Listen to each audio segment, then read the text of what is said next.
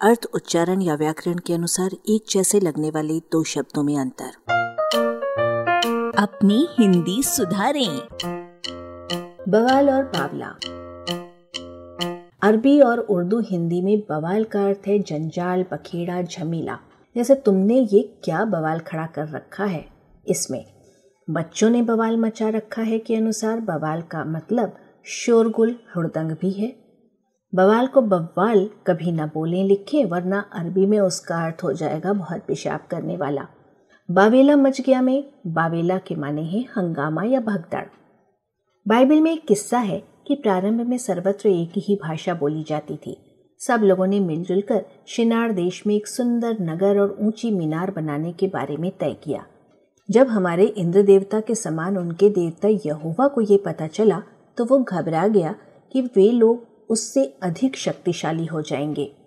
बस उसने धरती पर उतरकर भाषा भेद पैदा कर दिया। एक दूसरे की बात न समझने से वो नगर भी नहीं बना और मीनार भी पूरी नहीं हुई। अंग्रेज़ी में बाबिल शब्द का अर्थ है वो नगर और मीनार जहाँ भाषा भ्रम पैदा हुआ।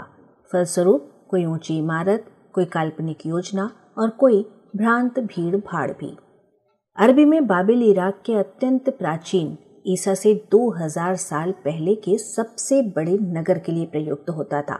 दूसरी ओर अंग्रेज़ी का बाबिल से बना बाबिलिज्म शब्द, भाषा के शोरगुल युक्त भ्रम के लिए और कोई अजीब उक्ति के लिए प्रयुक्त होता है। कोई भी शिशु बोलना सीखने से पहले अनर्गलता की स्टेज तक अंग्रेज़ी में बैबल करता है।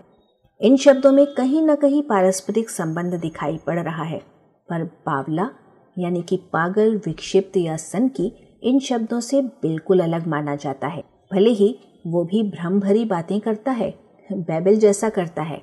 बावला को संस्कृत के वातुल से जोड़ा जाता है, जो प्राकृत में वाउल हो गया था। वातुल का मूल अर्थ है जिसे वायु का प्रकोप हो। क्या आप कह सकते हैं कि जिसे वायु का प्रकोप हो अर्थात गैस का रोग हो, वो बावला होता है? आलेख भाषाविद डॉक्टर रमेश चंद्र मेहरोत्रा वाचक स्वर संज्ञा टंडन।